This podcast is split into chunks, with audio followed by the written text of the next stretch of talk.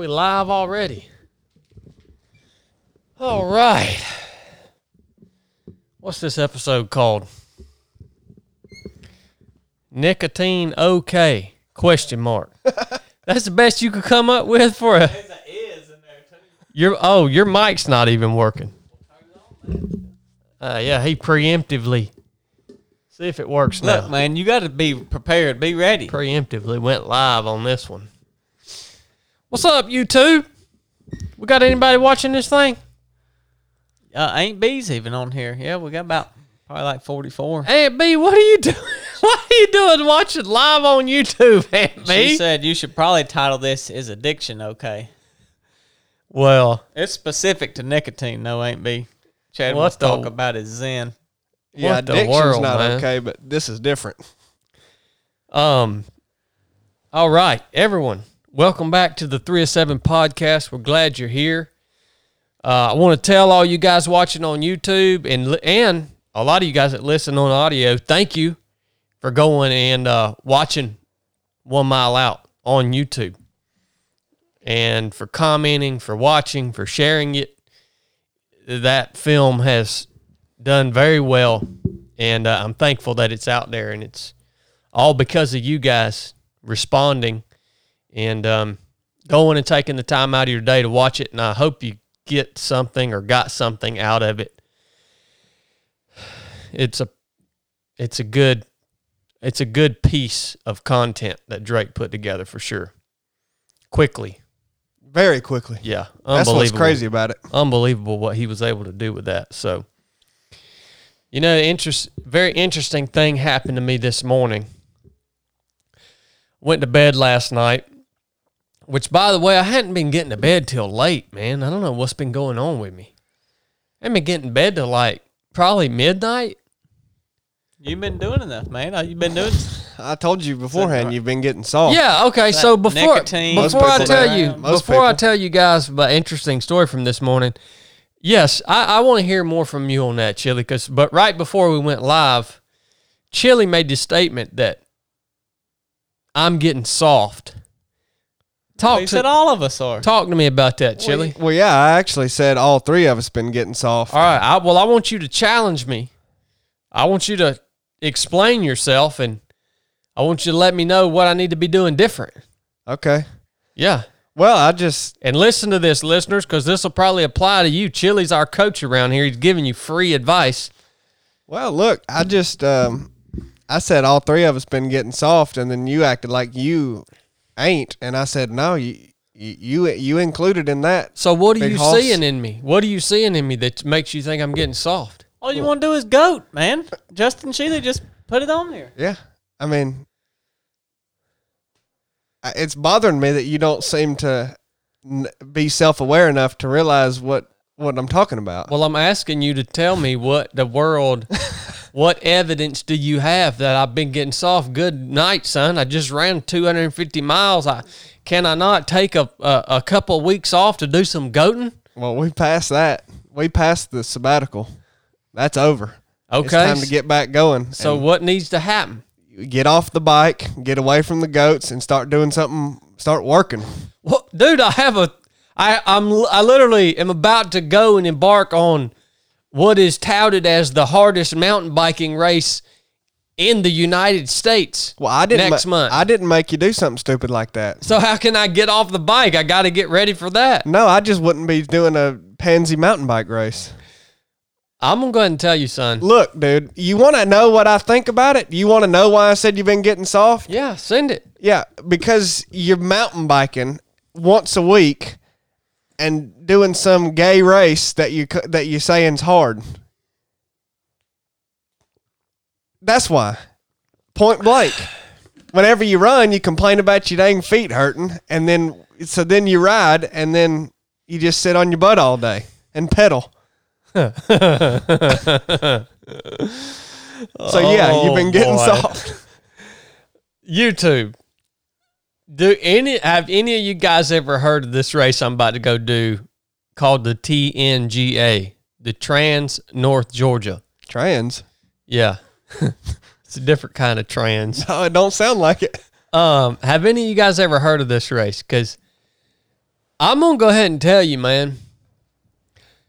I know for a fact that if I finish this thing, it's going to stack up to be right up there on, on one of the, the harder things event-wise that I've done. I'm going to go ahead and tell you.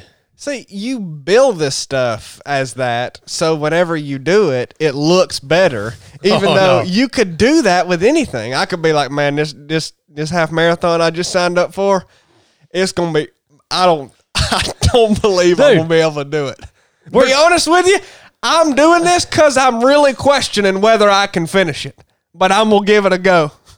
About an hour and a half later, you're like, oh, well, I did it, but God, that was rough. Keep talking. I'm looking I'm looking something up. Well, no, I ain't going to keep talking. I ain't got much more to say. I've said what I've said. I mean it. It's true. You can't refute it. You're soft. Okay. But the problem is, me and Blake are too. So. Hold on. Hold on. So, this race that Chili's talking about, that I'm about to, that Lord willing, I'm going to do in August. The trans race? The Trans North Georgia is about... It's a little over three hundred fifty miles. That's a long run. With fifty-six thousand feet of climbing mm. on a mountain bike. Ooh. We crossed the whole the whole state of Georgia from South Carolina to Alabama. And you're telling me that you don't think they, that's going to stack up to be a daggone kick in the balls? Well, look, anything you do, if you do it with the proper intensity, is hard. Like, I don't discount how hard running a mile on the track is if you run it hard. But look, dude, you sit there and just pedal like a four-year-old on the bike for six days, seven days, eight days, however long it takes you. It ain't hard. I have to get, I have to do this race in less than four days. Hey, Clay Harsh said on here, he said, Chadd used to come on here telling everybody that he was out working everyone, and then those goats came along. Yep. He ain't out working nobody. Okay. Oh, no, I don't think you're going to finish it in four days. I think you better do that early start. You take that Thursday start option if I were you. That's Justin Shealy's idea, man. Well, that's a good idea for you because, buddy, you ain't finishing it in four days. You ain't going to make that engagement. What well, are you going to call the video on this ride? I don't know. The hardest thing I've ever done. Hard, hardest mile yet. I'm going to go ahead and tell you this mountain biking race is going to be hard, dude. Just one more mile out? Deep. Just one more mile out deep. Deep. Yep. That's good. Add that at the end of everything. Deep. So you you're saying I'm I'm I'm getting Yeah, man, that's what I'm saying. What do you not get about I, it? I don't You're soft. I don't refute it. Why the, okay, so I, me You're and, not soft. Me and James just went out last, what was it? It was this past weekend, and we circumnavigated the whole Cahuta Wilderness. We rode over, I think, I think we rode seventy-six miles with ten thousand feet of climbing in ten hours.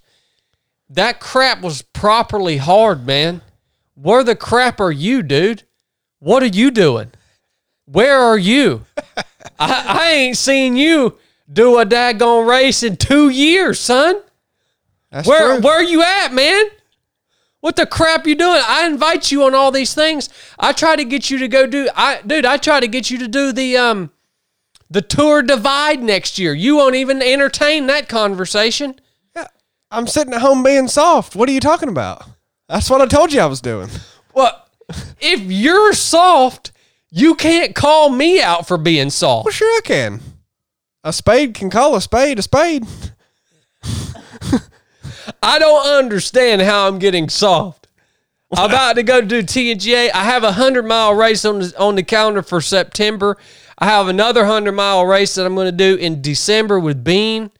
Dude, all this What stuff, the crap is going all on this here, crap, dude? All this crap, people love to fetishize and glorify. You got me worried, man. People I, love to glorify and even fetishize the idea of these long events. The hard part's the training, man, and you don't train. How have I not been training?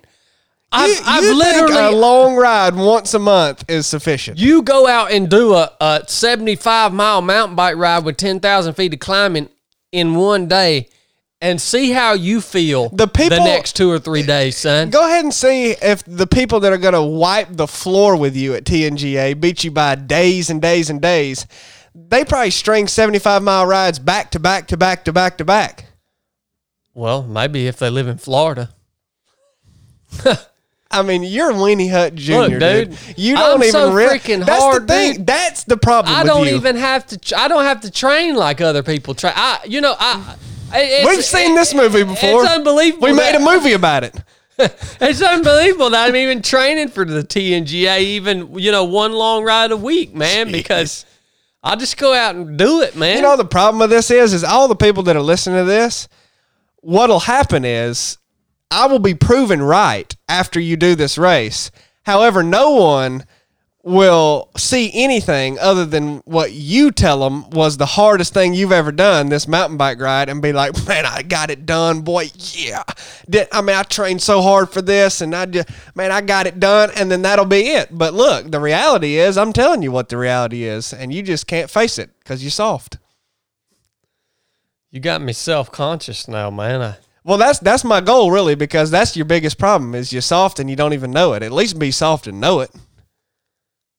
Holy crap, dude. I'm starting to realize that now. Look, man, the day-to-day grind is much harder than the one isolated big event. You know, I well, I pretty much grind every day, man. It looks like you, it, you know? When you're out there laying on your back with a goat on your stomach.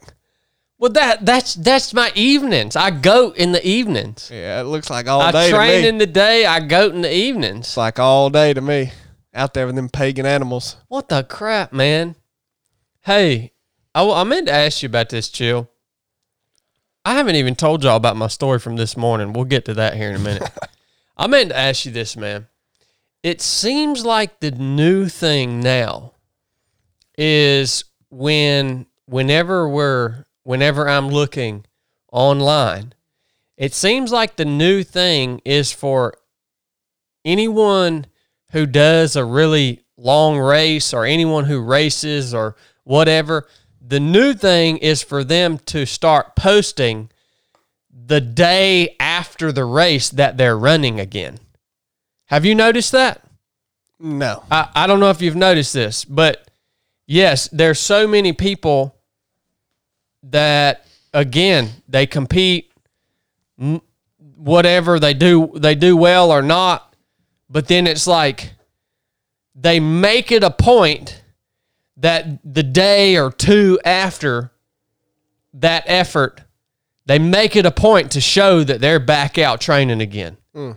They're back out. They're back after it. I, I don't know why people are doing that. I don't know why people post all this crap about what they're doing on there anyways. Like that. Well, thank you, Blake. That's well, yeah, like, I've been befuddled by that for a long time. Yeah. Why but and I'm looked at like I got three heads. But even that it, but but this is like, okay, why do people post things on, on social media? It should be to hopefully provide value to the people that are following you on there. At least that's my entire mindset behind it. Yeah. Um, well, I guess, but I don't understand why you would try to put out to put out a message that that you're being an idiot and you just ran a hundred miles, two hundred miles, three hundred miles, and then and now you're back out running two days afterwards. Like, well, you're just an idiot. Why the what? What the crap are you trying to are you trying to show people here that you're an idiot? Like. What the crap, dude? So you don't like this trend, huh? Well, no. It does it not seem ridiculous to you? I I I think the whole notion of social media is ridiculous. It's just a ridiculous I'm, contest. I'm talking about that, but I'm talking about that. Well, that that's part of the contest. Well, that's my point. You're right. I mean, but, I I can't separate the two. But I if, think the but, whole... but after a hard effort, let's say after a, maybe your first fifty miler or your first hundred miler. Like, do you not agree that you need to take, like, I would say a minimum of a week to rest and recover? Like, get out and do some walks and stuff, but you don't need to be, I mean, even me, I've done dozens of these things. I'm not going to be out running a, a week after I do, or or a, a day or two after I do the Georgia Jewel in September. I'm not going to do it. Like you, y'all, y'all wonder why all these runners are all a bunch of broke dicks. It's because of this. It's because they're idiots, man. Like we we talk, you talk about being soft. Just be, because you get out and you start running again the day or two after your race, that don't make you hard or make you a good athlete. Well, no. That makes you fo- a fool. What is hard? This is really why I say you're being soft, because I'm actually being serious. It, it has nothing to do with running the day after your race. It has nothing to do with going and doing a big race in isolation. It has nothing to do with being very consistent and running every day. What it has uh, that's to, the other trend. What it has to do with is planning your training, planning your life, centering everything around the goal of maximizing every day, trying to get the most out of yourself every day, which a lot of the times looks like rest, right? Yeah. But what's so hard for people to do is actually try to train properly, actually try to train correctly, not overtrain and not undertrain. Most people... It's it's actually really easy to do either one of those. It's easy to undertrain. Most people do it. They just barely do anything. They just maybe do something every now and then, and they're like, ah, I'm good, or whatever. It's actually really easy to overtrain. You just go and beat your head against the wall for hours a day. It's pretty easy. It's real simple. You just go out and do stuff. It's actually quite easy. It's really hard to hone in your training and trying to make it perfect every day, which some days means rest when you don't want to rest. Some days means run twenty miles at six thirty pace in the mountains and when you don't freaking want to because it's hard.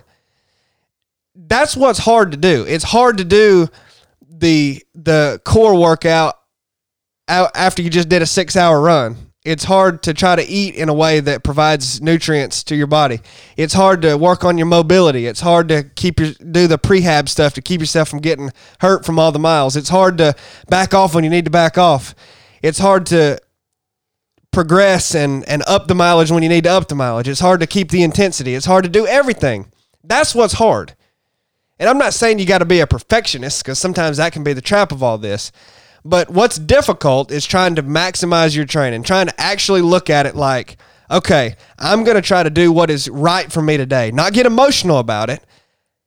Because a lot of people, a lot of ultra runners are chronically overtrained. What they do is they go, man, I like to run. I would probably benefit me to take a rest day today, but I would rather go run ten miles. Because a lot of them are freaking O C D and it feels right to run ten miles that day. So they go do it. Even though they know logically... It's just garbage miles. Yeah, they know logically that it actually didn't benefit them. But they yeah. didn't care about trying to benefit them. They didn't care about trying to do the hard thing. They cared about doing the easy thing that just made their mind feel right. Yeah. The hard thing is to try to do what's right every day. And you'll fail. You'll make mistakes. We're not perfect. But if you actually care about performance, if you actually care about winning stuff, because I like to do races and contests to win. I mean, that's the point. I know not everybody is capable of winning whatever contest they pursue, and I'm not saying it's bad to go run an ultra without the goal of being to win, but I personally don't get that. So that's usually who I'm talking to. But if you're that person who wants to maximize what you can do in something, you should approach it like that. You shouldn't half-butt it, mm-hmm. dick around, and do what you want to do. You should try to do what's right, which ain't always going to be what you would prefer to do that day. So that's what's hard. That's what's hard for people. And nobody does it hardly. But that's why when you see the best people in the world at something, they don't, their training is not dictated by what they feel like doing. It's dictated by what's going to be the right thing to do. Yeah, I agree. I, well, I think, I think, a, I think, that's probably a reason why if you if you want to actually go and do a race to perform like Chili's talking about right now, I think it's absolutely necessary to have a coach to dictate your training for for your, for the average person that doesn't have time to to do all of the research that needs to be done in order to do what you're talking about doing. Yeah. Because, like, you have all of this knowledge because you're a freaking geek.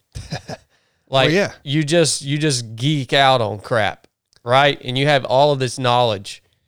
So your average person, and I and I'm saying, like, even me, I don't have the knowledge to do what Chili is talking about doing. And it would take thousands of hours of research for me to even be able to do that, right? Yeah. I mean, it's true. Well, I mean, yeah. That, if you're that's not gonna... why. That's why a lot of. I mean, I, a lot of my training. I do. I train. I train. I, I'm gonna talk to you guys about training every day here in a minute. But I do something every single day, right? Yeah. But a lot of what I do, I will admit, is garbage, because I don't have the technical knowledge of, like, my physiology. Where and so Chili's, like, took Blake from a freaking dud to a stud in over the course of two months because of writing him a program based off of the technical knowledge that he has about running and when what you should do to improve this and that and maximizing every single day. So I think for a lot of people, they need a coach to dictate that for them, because dude, I'm not going to put in the thousands. I'm not interested in putting in the thousands of hours of research to do that. Yeah. Well, I mean, if that's the case, then yeah, I mean, you are going to need to try to obtain that knowledge somehow, or, or have it given to you, you know. It's I It mean, would be much cheaper for most people to hire the right person that actually knows what they're talking about than to spend their, uh, their own time trying to figure it all out themselves.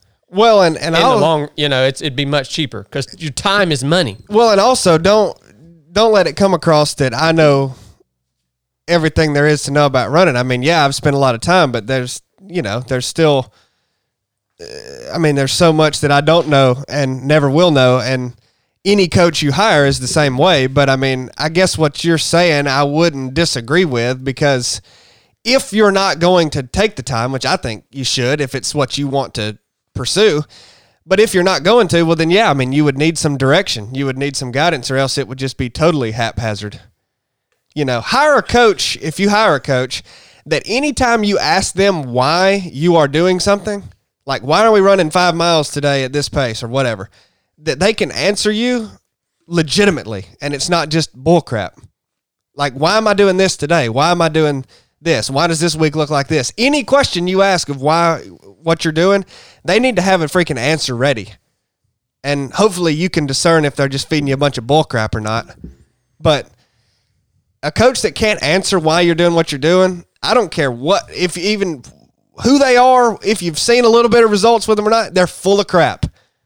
Because anybody can write a training plan. I mean, you, like you just said, you don't spend a lot of time looking at this, but you could easy. But yeah, I could write something up. But, but if I asked you why it be, why it was everything was the way it was, you wouldn't know. No, it just because you just kind of put something down. Like, oh yeah, like my knowledge goes as far as, you know, this is how my mind thinks. Oh, I gotta run a two hundred fifty mile race. Well, how should I train? I should just run a lot.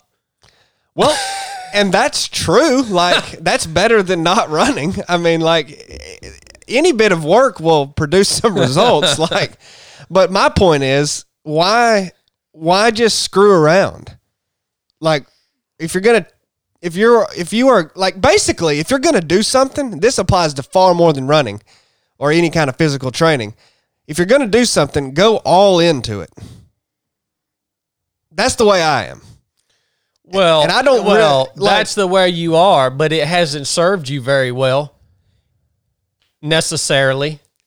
It, it's, it's got, it's got you in some, in some, It's it, it's injured you at times. It's, no, no, no. But look, I'm saying go all in. I'm not saying go balls to the wall every day. That's the whole point. Well, I'm saying I, try to maximize I, it. I, I, That's what that means. Yeah, no, and I, I agree with you. But I think that that, I also think that there's room for doing things purely from from the, like, purely for the enjoyment of it. Like, I think what you're well, yeah. talking about, the level you're talking about, yes, I think you sh- every human being should do that. But well, that, that's what I'm talking about. That type of mindset has to be cycled. Like, that has to be cycled. You can't you can't be that every freaking day of your life, man. Because you're gonna you're gonna wind up miserable at some point. I'm telling you, you're going to. There ha- so there has to be room also to do the things that you enjoy doing, running, mountain biking, whatever, for for the for the enjoyment of it, well, right? There is room for that in what I'm saying. I'm just talking about how you have to approach training and approach things if you're trying to be the best at something. And if you're trying to be the best at something, that's pretty much how you have to approach it. But you can also be the best at something and enjoy your life while you're doing it. I mean, why well, not? You, you don't seem to be able to do that. Well, no, I don't. I'm just a guy that doesn't enjoy anything. That's what I'm saying. Well, that's the way I am, You don't man. seem to be able to do that. No, no, no, no. Like, dude, I'm trying to get Some you. Some people just can't, period. Dude, I'm trying to go get you to, to, to do this uh, Tour Divide for the pure enjoyment of seeing and traversing the entire Rocky Mountain range. Well, now you're you're conflating two and, issues. And you I don't won't want, do it. I you, don't want to you, ride a bike. You won't do it because you don't know how to just do something for the enjoyment. No, no, no, no, no, no. Yes, sir. No, no, that is no, no, no, no. no. This is where you're wrong. That is a true statement. What you just yes, said. Yes, sir, it is a true statement. However, that's not the reason that I'm not doing that stupid bike ride. I'm not doing that because I don't like to ride bikes. Oh, you're doing it because you're just freaking hard-headed, man, and you don't know how to do things for the enjoyment of it. No. Yes, sir. And plus, I wouldn't even say that's true. I, I agreed with you there for a second, but I don't even, I can't say that that's true. I mean... What do you think? I don't even right? know what enjoyment is. Yeah, exactly. yeah. yeah. So but, you, you got to cycle this mindset Chili's talking about. No, you misunderstand. To, to enjoy me. your life. No, no. Go see if the best in the world have ever cycled their mindset, you weirdo. Well, they oh. don't. They don't cycle it, but they they they they don't have very much longevity. Not necessarily. Well, for the sake, I mean, if you, why are you doing something if you not don't find some enjoyment in it, anyways? Like, That's whatever chilly. you're wanting to do, it, well, you're doing it because you do enjoy it to a certain extent. Well, you're doing, I mean, you're doing, I think the reason for it is, is to sharpen yourself. Because, yeah, I mean, you must find enjoyment in that. Well, yeah. Whatever, man. How, why'd you have to come in and say that? Just, I mean, whatever you want to say. But. Yeah, man, you're well, silly. You know, and back to my point about people who are, who want to show that they're out running the day after that, the day after they do a hundred mile race or something. First of all, you shouldn't be putting that out to people because you know it's you you know it's not healthy. It's freaking bullcrap, man. And second of all, man, all y'all jokers have so much bought into this whole bunch of bullcrap about you got to daggone get out and. You got to get out and just grind every day, man. You got to get out. You got to grind every day. Uh, look, man. Yeah. I, I walked out the freaking house yesterday, and uh, and I, I put my running shoes and everything on. Walked out the house. My body felt like absolute crap. I said, you know what? I don't need to go for a run right now. I'm going to go get my dog, and I'm just going to go w- hike with my dog.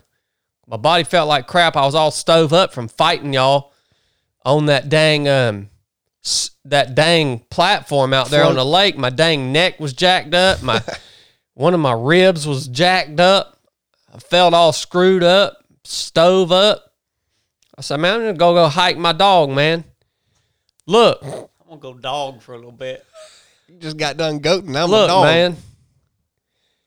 Uh, uh, in the beginning, if you're a fat turd, you might have to get out and grind every single day because in the beginning, maybe your default is to be a fat turd. But you ought to mature to the point where your default is no longer to be a fat turd. And then you can actually begin to listen to your body. All right? And like Chili said, it might be smart to take a day off, a week off. That might be the smart thing to do. But you ought to mature to the point where you can trust yourself about making a decision to take a day off. Well, okay? Look, this most people's problem is they don't want to work out at all. So that's a whole set of issues. But what we're talking about is the obsessed, go hard every day, and basically all that comes down to is a is a is a goal thing. Like, what's your intent here? Because some people, whether they realize it or not, their mission is basically to try to be the toughest person around. Well, go run one hundred miles on nails every day then. Like, that's fine. You can go try to be the toughest guy in the world then. Or what most people are doing, they act like they want to actually improve their running, and then they try to do something hard every day. Like, that's not how you improve your running. That's what I'm saying. Yeah. That's what I'm coming back to. Like, you improve your running by doing targeted, specific training that incorporates rest and is periodized to an extent and is logical and makes sense, right? Going ahead and beating your head against the wall every day. Well, if you if your goal is to just be tough, well, then do that. But first of all, that ain't even tough. And second of all, it definitely ain't gonna make you get better at running. So don't confuse that. Trying to actually get better at running or whatever it is is much harder than just going and beating your head against the wall every day. Trust me. Yeah, because you have to be smart and strategic. Yeah. Yeah, and that's the hard part. Yeah, because a lot of people say, well, I like to go out every day. Well, then do it then. But you're hampering your progress. I mean, if you don't ever recover. Mm-hmm. And some people say, well, if I skip a day, I'll skip a week. Well, that's just a problem that you got to work out. Yeah. That's just an issue with you, really. Like, if you can't... Yeah, you're not you you're not mature enough. Yeah, I mean, if that's really the case, that a day of recovery that your body actually really needed to improve, and you can't take it because that turned into a month, that's a discipline issue. I mean, that's... You got a whole set of problems. You can't even begin to actually properly train if that's your problem. Man, that's true. I, I think, too, it, it kind of goes back to having a coach, at least like, you know, for me with you writing that weekly thing for me, Chili, because I wouldn't do all this work if I didn't know that it was going to work. Like, I would, might would go out and run and do what I knew, but I might would get burned out on it because I'd be like, well, I'm not really seeing any improvement, or I'm putting all this work in and then is it actually working? So so you're not actually doing, like, you can, if you're the person that can go beat your head into the wall, then you need to hire someone and tell you how to, get them to tell you how to beat your head into the wall, and you'll probably do pretty good, but you're just doing it in vain if you don't know what you're doing. So just having someone that is credible tell you what to do gives you faith in your training. And, you know, keeps that, it keeps me going because I know, well, this, I see this is working. And so I think it just goes back to what Chadd was talking about, about hiring somebody or getting somebody to help you with your knowledge on how to train. Yeah, you have basically two options. Like, put in the time in the thousands of hours it takes to figure all this crap out by reading books and researching and, you know, doing all that, or you can just hire somebody like Chili for ten thousand dollars a month, and he'll do it all for you. Ultimately, it's going to be cheaper in the long run just to hire him. The mailman asked if I could put out what you're writing up for me for training. No. Oh, no. no he no. won't even share that with me. Yep. No, for some reason, this dang codsack over here, he'll write a daggone week-to-week training plan for Blake. He won't do nothing for me. You ain't asked. Well, uh, uh, consider this my official request for a training program. uh, you know what I got coming up? I got T N G A. Yeah. I got the Georgia Jewel. I want to race that. I got that hundred-miler with Bean, and then I'm going to do another two hundred mile, two hundred plus mile race spring of twenty twenty-four. You just don't know which one yet. Well, I'm torn between the two. Well, but nonetheless, right. the training ought to be about the same for either one. So, well, con consider this my official request well, for a, right. a, a, a training program. All right. all right, that way I don't have to come in here and and and and and suffer through you calling me freaking soft, man. Now, does because now uh, I feel freaking soft. You're well, not going to ride him anything for the biking, are you? Well, I can, but oh, would you? You even coach biking? No, I'd. That would just be a bunch of bull crap. Okay. Oh man. Well, I'm glad you've rinsed Look, your mouth. He's, he's just glorying in that. you, he you, wanted you to ask him for a plan for so long.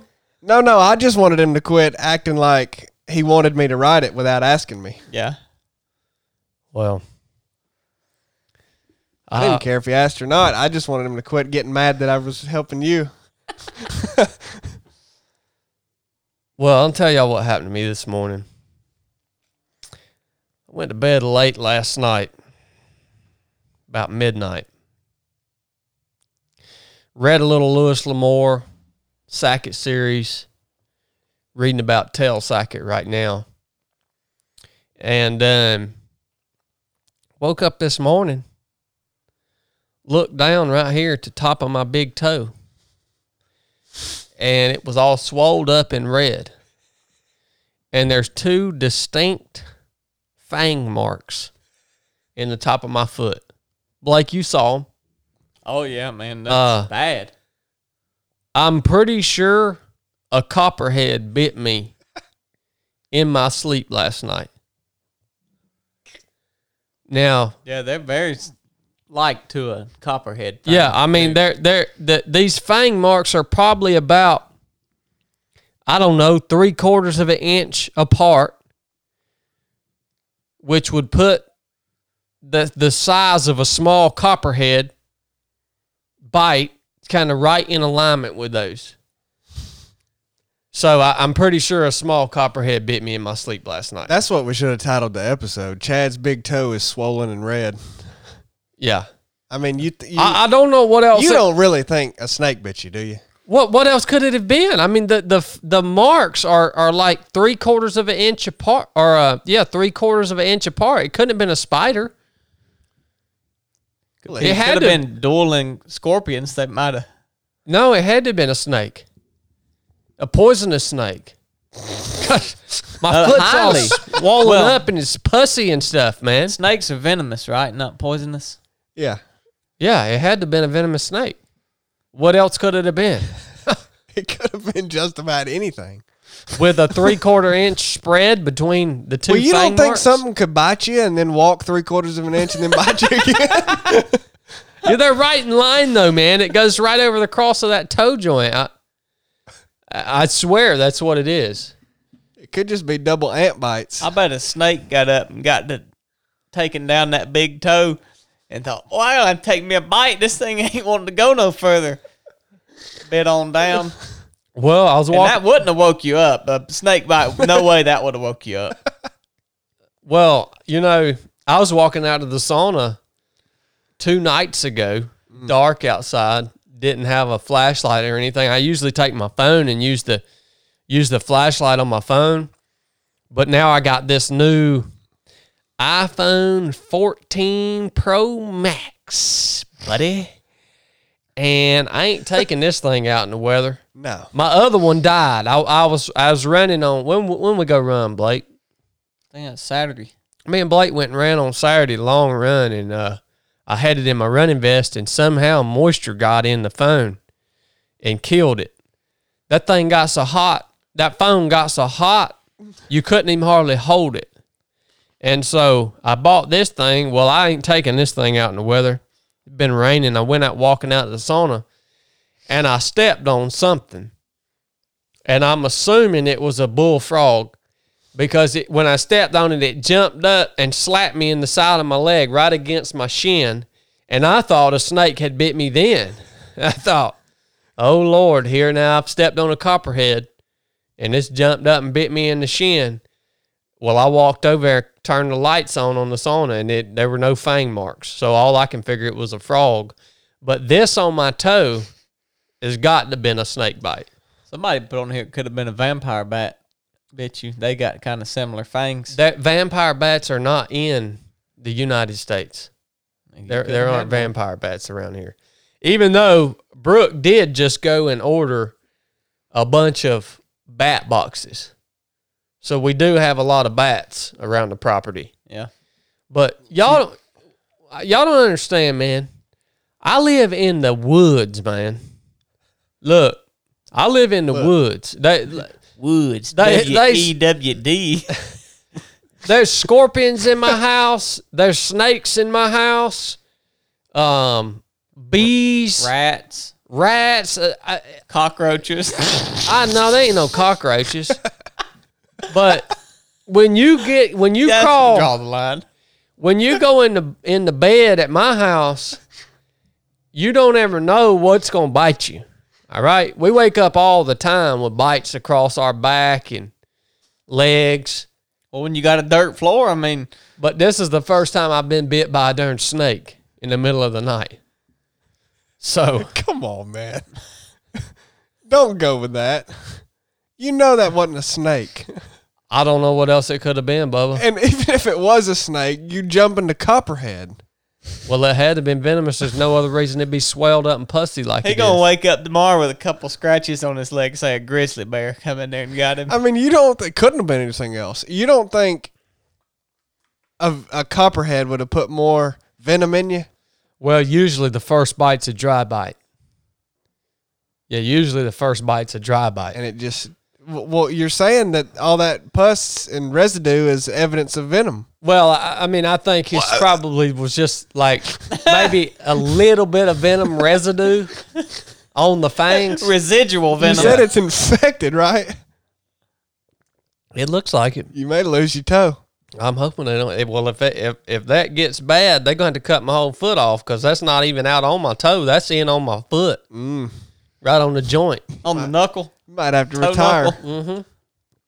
Yep. I think I actually had a dream last night. Actually, now that I'm talking about this, I actually had a dream last night that I was walking out to the sauna and a rattlesnake bit me on my leg or on my foot. And no, I'm not kidding you. I'm not kidding you. It's all coming to me now. I had a dream. Okay, a rattlesnake bit me on my foot, and they actually had to amputate my foot. And then everybody was was uh, talking crap because I have a, a uh, timber rattler tattooed on my arm and hand. And they were like, yeah, you, you lost your leg, and you got bit by this rattlesnake because you got that rattlesnake tattoo. So I had that dream last night, and that was probably spurred on because I had a daggone snake attached to my dang foot biting me. You think so? Well, yeah. God, you're so nuts, man. Well, maybe you did. Maybe, uh, maybe you had a snake bite you out there on the on the way to the sauna and just forgot it. No, this happened in my sleep. So well, you seem to know everything there is to know about it, even though you were asleep, man. Why else would I would have had that dream? I mean, really, why else would I had that dream? You dream unless a snake was actually biting me on the foot. Don't you dream all the time? No, I never dream. If anybody listens to this podcast, I don't know what I don't know what they're doing. They ain't got much going on. About time to check out. Eh? This is a podcast. All right. This ain't a podcast. This is a podcast. We've talked for thirty minutes about a, something that bit Chadd that didn't even bite him. He probably got red marker and colored on his foot this and a, got a got a toothpick and dug some. Well, so are you saying you're going to lose your foot? I don't know, man. I'm going to go get some Neosporin and put on it later. Some salve? Yeah, that ought to help it out. I'm going to go out. I'm go out and make me a poultice. um, you know, I just realized what it was. It's one of them goats. Yeah. I bet it is. On his no foot. Kidding. I bet it is. I bet you were out there with them goats and it scratched it or did something. No, because I had Crocs on yesterday. When, when I was out goating, I had Crocs on. So my feet were protected. So I had to came from a snake bite. Protective Crocs. Yeah. So I just wanted to drop that on y'all that listen to the podcast. Podcast. Podcast. Uh, you've probably never known a man that got bit in his sleep by a venomous copperhead uh, snake, but now Without you venom. know it. But now you know one. His name's Chadd. Chadd. Chadd on the podcast. Um. Oh, by the way, this episode is brought to you by our. Switch the camera to Chili there, Blake. Do your job. Make yourself useful. Shut turd. up, you idiot. Tell them about Hoist, Chili. Well, it's our hydration uh, partner. On the podcast. On the podcast. They actually were previous sponsors and partners to the podcast, but now they've switched over to the podcast exclusively. Um, this right here is my favorite flavor, blue raspberry. How many flavors do they make now, Blake? Shoot, they got Six. Few, you know, yeah. You look like a blue raspberry. He's in a mood. He's in a moob. Yeah. When Chadd gets in these moobs, it's hard to even do this. It's bab. And that's not good. But uh, what am I doing? You've been running lately, hadn't you? Well, yeah, I actually have. Let me tell them about them squeeze pouches. Well, so Hoist makes powder, stick oh, yeah. powder. You got some of those in there. Give me one of them out. Squeeze pouches, and then these bottles here. The first time, Chadd always talks about the first time he ever saw Hoist was at, where was it? What country? America. Oh, no, oh. that, no, that, yeah, that was at on the, in the N E X on Little Creek. Yeah. Yeah, but then we saw him again at two nine oh two nine. Yeah, the first time. You were time, drinking the crap out of that stuff at two nine oh two nine, and I was like, what's that? The first time we ever used it was, the first time I had ever seen it, and the first time either one of us had ever used it was at two nine oh two nine in twenty twenty-one, I think, of, uh, it was August or something like that, so it was, I remember it being hot as crap, and I was sweating and up there at altitude on the ski base in Utah, and I didn't have nothing, but they had these big aid stations at two nine oh two nine, and I was I was going in there looking for something because I was getting in a bad way, and I saw Hoist, and I didn't know what it was, and I wasn't going to drink it, but I looked at the back of it because they had them lined out, and I looked at the ingredients and looked at the electrolyte profile and everything in it, and I was like, well, dang, that's, uh, that's perfect.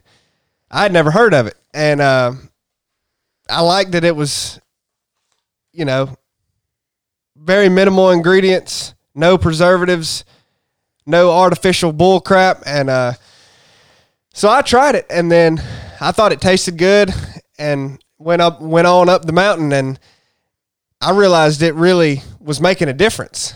My hands were swelling, and that went down, and uh, I was feeling better. So then I just drank that for hours and hours and hours. You and did. I remember that. Chadd drank a few, but he didn't really drink much of it because he barely...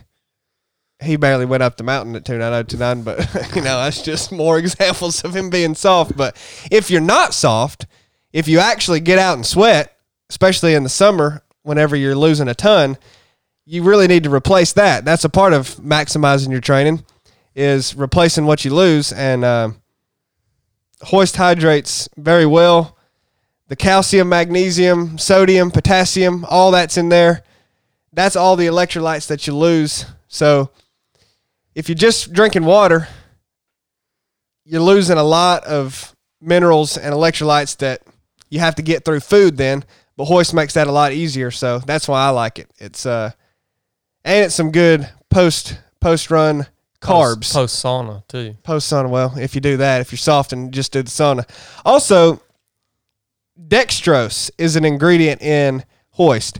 And dextrose is basically glucose, right? That's a simple sugar. For all the non-smooth brains out there, that's a monosaccharide, right? It's just very, it's the simple sugar you can get. It's just straight glucose. Dextrose is derived from corn typically. And the reason that's great post-run or post-workout is it replenishes your glycogen stores that you have just depleted uh, very quickly, and actually will make you, if you can do that really quickly, help you to recover for the next day and then feel better for the next day and work out better the next day. Because a lot of people, especially after they work out, try to get quick protein in. And that's good too. I don't think there's anything wrong with that. But it's not real essential to get protein as soon as you work out. But what is pretty essential that actually helps recovery is getting glucose in uh, as soon as you're done. So that's another reason I like Hoist. So it's really a great all-around product. We all use it and we all benefit from it. So, and if Coach Chili signs off on it, you better go get you some. uh, I I want to say too about Hoist. It doesn't screw my stomach up, man. Mm-mm. It's about every. I mean, I drank so much of that stuff on Cocodona. Oh yeah, and I drank so much Hoist on uh, the treadmill run, and there's been so many times that I've used it over, you know, long, long spans of time. And I, I don't get tired of the flavor, and it doesn't mess my stomach up. Well, they do a really good job of, it tastes good, but it's pretty mild. So, like, you don't get sick of it, or I don't. Yeah. And with the powder, you can control, the like, the sweetness or the flavor that you want because you're just adding it to your bottles. So, check them out at drink hoist dot com. Uh, they've done a lot for the mission here at three oh seven Project, and they've got an awesome product. I think you'll like them. And this episode is also brought to you by our Patreon members. Thank, I want to thank each and every one of you guys who contribute on Patreon. I hope we're able to give back because uh, you guys on Patreon, you're the reason all this happens. So you're the you're the less than one percent of people that make the decision to give back, to allow all this to go on, and I am we are all very grateful for that. Speaking of Patreon, our topic today comes from a question that I got through Patreon, one of our patrons. This is Tyler. Tyler says, "Hey brother, I have a question. I know you do Zen. Zen is this, this is a nicotine pouch. As far as I know, it's just nicotine. I dipped Copenhagen snuff from the time I was pretty young all the way up to about two years ago, I guess. So I, I've been using tobacco and nicotine for a long, long time. But back to Tyler's question. I was wondering what your mindset is with nicotine and the Lord. All right. I have been getting tempted from it again. So I'm assuming Tyler has used nicotine in some form or fashion, and he's decided to quit. He's being tempted from it again, and I could use a good word. Well, Tyler, I don't know if I can give you a good word, but I'll give you a word on it. All right? Yes, I use this nicotine. Um, I use this nicotine because I am addicted to this nicotine. It's hard for it, it's, it becomes difficult for me to function without it, to say the least. All right. Now, I ain't going to beat around the bush on, on all this crap. Blake and Chili, they like to beat around the bush. I, I ain't going to beat around the bush on all this crap. There is not a single doubt in my mind that the fact that there is a substance that has influence over my behavior is not good as it pertains to the Lord, as Tyler asked. All right? This is biblical. I think it's Paul, I don't know where, the tech guy can look this stuff up if he wants. He says, all things are permissible for me, but basically, as soon as I let any anything control me or control my my my in, or influence me or make me want it more than I should, then it becomes a problem. All right? So the problem, when you look at nicotine in and of itself, Chili could tell me this better or not. I know um, Huberman did a whole episode on it. Mm. When you look at nicotine in and of itself, is it destructive to the human body in in, in an isolated dose? Well, I, I believe the answer is is no. Uh, it's not toxic. It's now. Tobacco has things in it that are toxic. That's in the tobacco, though. It's not the nicotine. But pure nicotine is not detrimental to the body. And I think you could even argue, and I think there are arguments that it could be beneficial in some ways. Nonetheless, the issue is it has power over me. All right? And that's a problem. And I know it's a dang problem. And I have felt convicted about the control that nicotine has over me for quite a long time now. And actually, that conviction is what I guess led me. I love Copenhagen. I mean, I I I every I love the flavor of it. I love spitting. I love everything about dipping snuff. I don't really like this crap. The reason I went from Copenhagen, from dipping Copenhagen to this crap is because I knew I didn't like it near as much. And I thought, you know what? I feel conv- really convicted about this. This would be a step in the right direction, moving from something that I really like to something that I don't really like, but ultimately it's not the ultimate step that I need to take. And the fact of the matter is, I need to want to do the right thing. That the want to do the right thing and to, to totally break the control that this has over me. The problem is, I don't want I don't want to do that enough, right? We talk about that. We talk about the, the the conflicting desires. We talk about that on the podcast a lot. I feel convicted by it. I'm doing my best to move in the right direction. Ultimately, though, I ain't going to beat around the bush. I need to find the strength to completely quit this crap. And that's the fact of the matter, man. I wouldn't say you're doing your best to try to quit.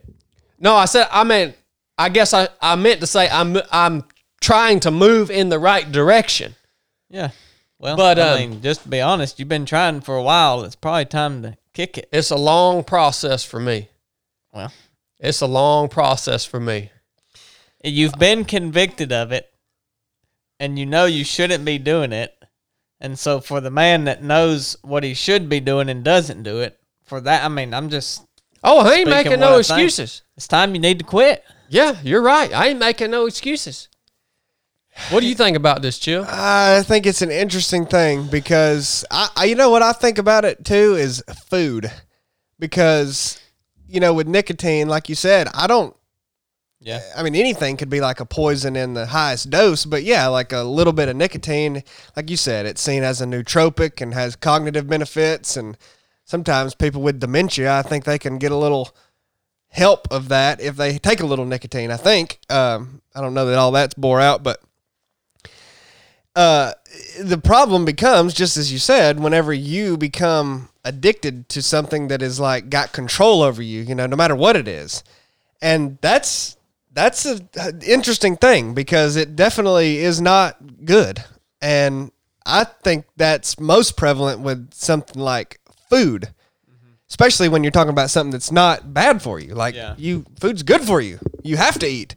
But, but sugar. But sugar. Yep. Uh, mainly sugar, but even just food in general, like just gluttony, you know. But yeah, sugar, I mean, that takes a dang grip on people. And that's real hard because you can you can survive without you you never take nicotine ever again, you'll you're good. It'll improve your health. You just quit eating. Like you got a food addiction and just stop eating, well, you're going to die eventually. You know, I, that's a tough addiction to kick, something that you're basically addicted to and also have to have. Have to have. That's, well, that's tough. So I'm, I was just more thinking it towards that because, you know, that's a pretty straightforward thing. Like, if that's got a real hold on you, you just got to stop. Yeah. And I know that's more easy said than done, but, like, that's just, that's a pretty simple fix. Maybe difficult, but it's a simple fix.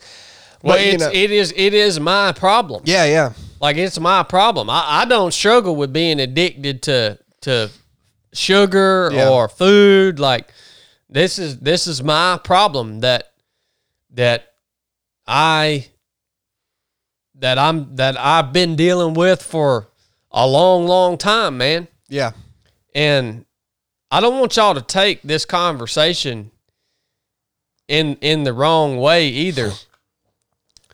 When I when I make the decision to quit using nicotine or to break the, the control that it has over me, I am not doing that to become more self-righteous. Because guess what? There's about a hundred other things that I'm doing that need to be dialed in too. I'm doing it because I know it's a problem. And like Blake just said earlier, when you know it's a freaking problem, And and you've been convicted of it, and you've identified it, and you choose just to keep doing it anyways, well, yeah, th- there you go, man. Well, that's about you. I mean, really, it's it's about you and your relationship with God, really, because you feel he's told you not to do this, and you continue to do it. And, well, I mean, how does that work with well, me? Well, Scripture and- tells you not to allow things yeah. to control you. Exactly, but you've even had, I mean, you everybody has that. But then you say you had personal conviction about that, which I, I would, anything I've had personal conviction about, if I continue to do it, I feel like a kid that is done, like my parents say, don't do this, and I say, I'm going to do it anyways. And what does that do to the relationship? Just from you, you, you, you're not as connected to them. And so I think you grow in your relationship with God when you obey the convictions that you have. So just running from that, it, it just that's just a little bit more of a barrier between your relationship with God. Yeah. So it's not to magnify yourself or say, oh, you know, look at me, I quit this addiction and now I'm better. No, and yeah, it's not that at all. It's about you and your relationship with God. And that's at least my take on it. That's, you know, my personal experience. Yeah. Yeah. I'm, uh, I, I guess, I guess I, I had, I have to touch, I have to put that in there because I forget there's an old saying that, like, one of the, it's an old Baptist saying, like, we don't chew, we don't smoke, we don't, whatever it is. I forget what it is. It's like a little, do you know the little r- rhyme thing? But like, yeah, I, here's the thing, man. I've met many a, a, a solid men that are, are washed in the blood of Christ and are, are on their way to heaven that dip snuff. Yeah. Right?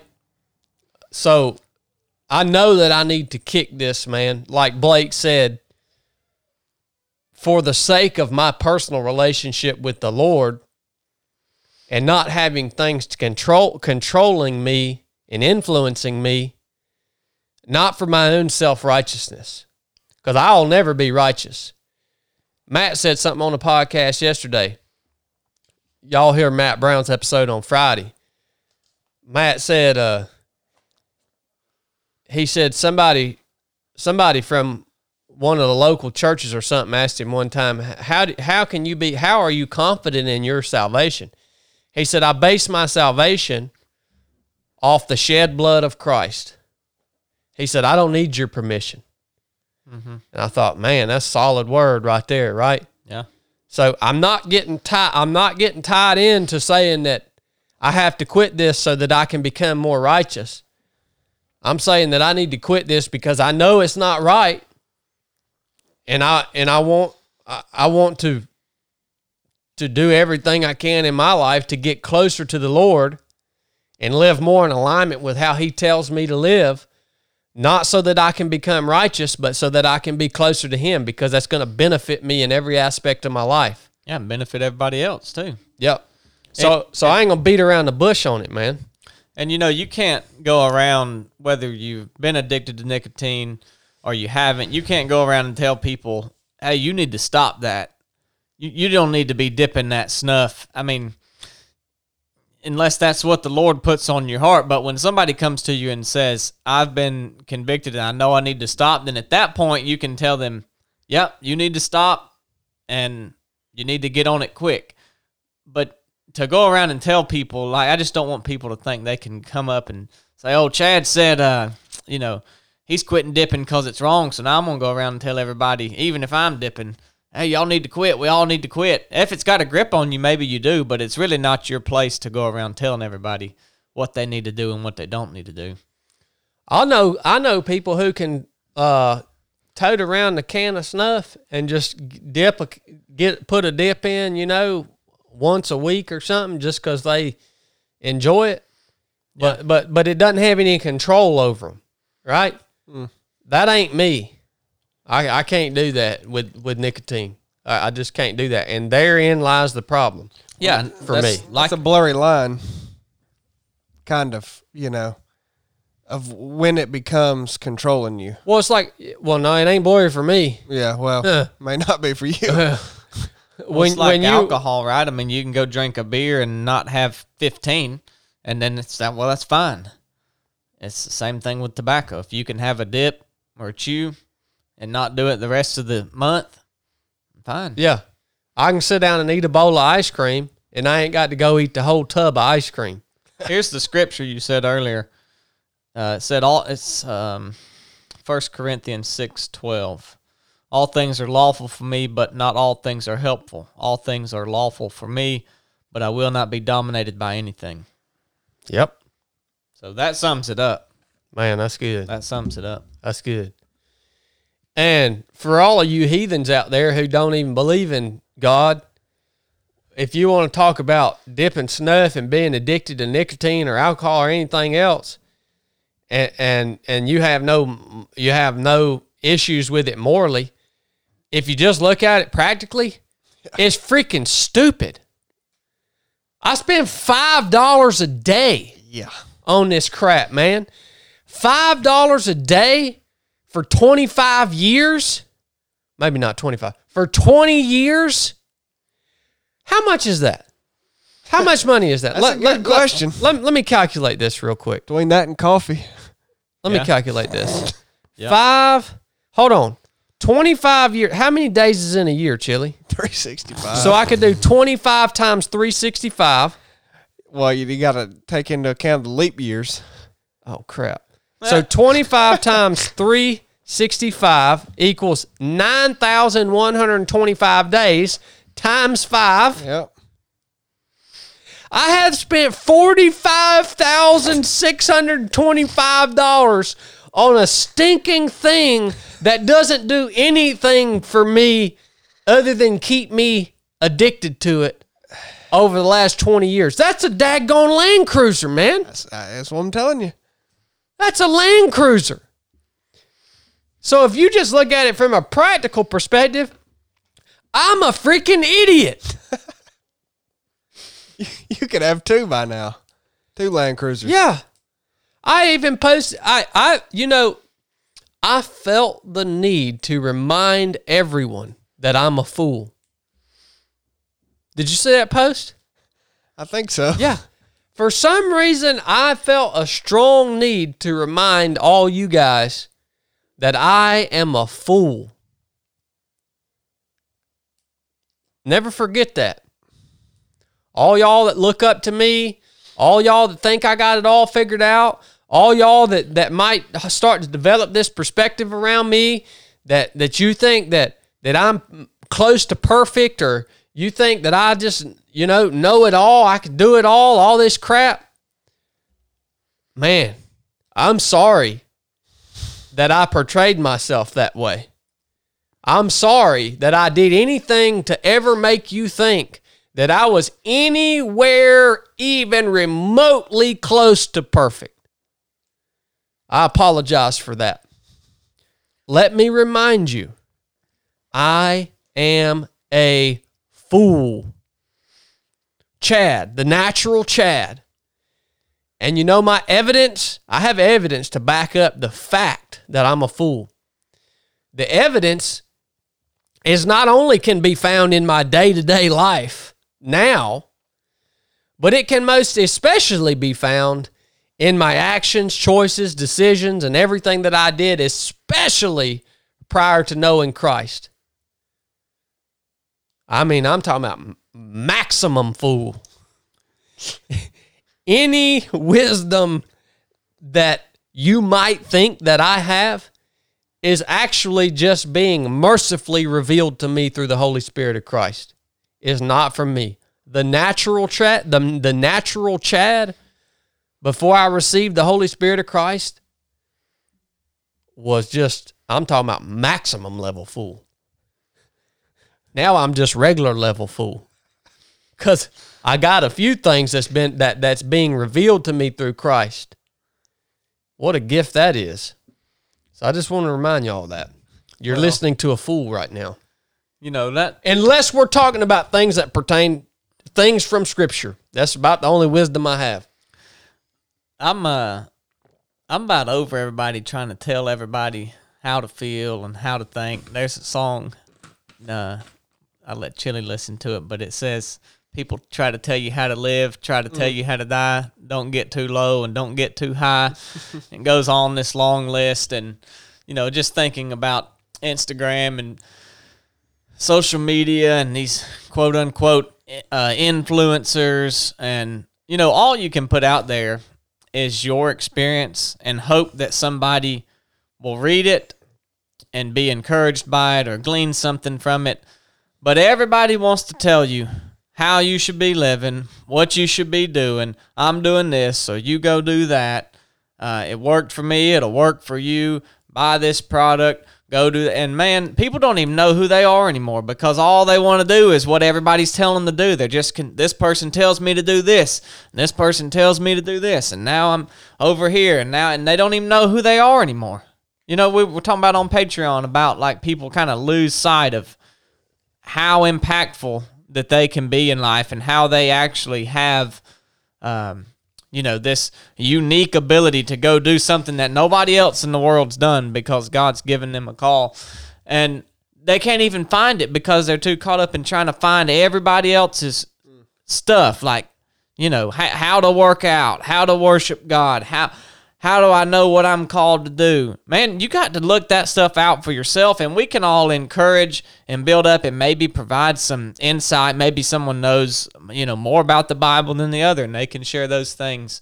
But, you know, just as you're talking and, like, the stuff you put out is good because it's about yourself, right? You're not telling people how to how to think, how to live. Well, I mean, try not to. You may have before, but in general, the stuff is about you.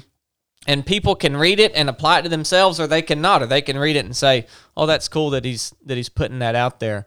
But I don't know. I just I was thinking about that as you were talking about posting that, and uh, you got to find out life for yourself.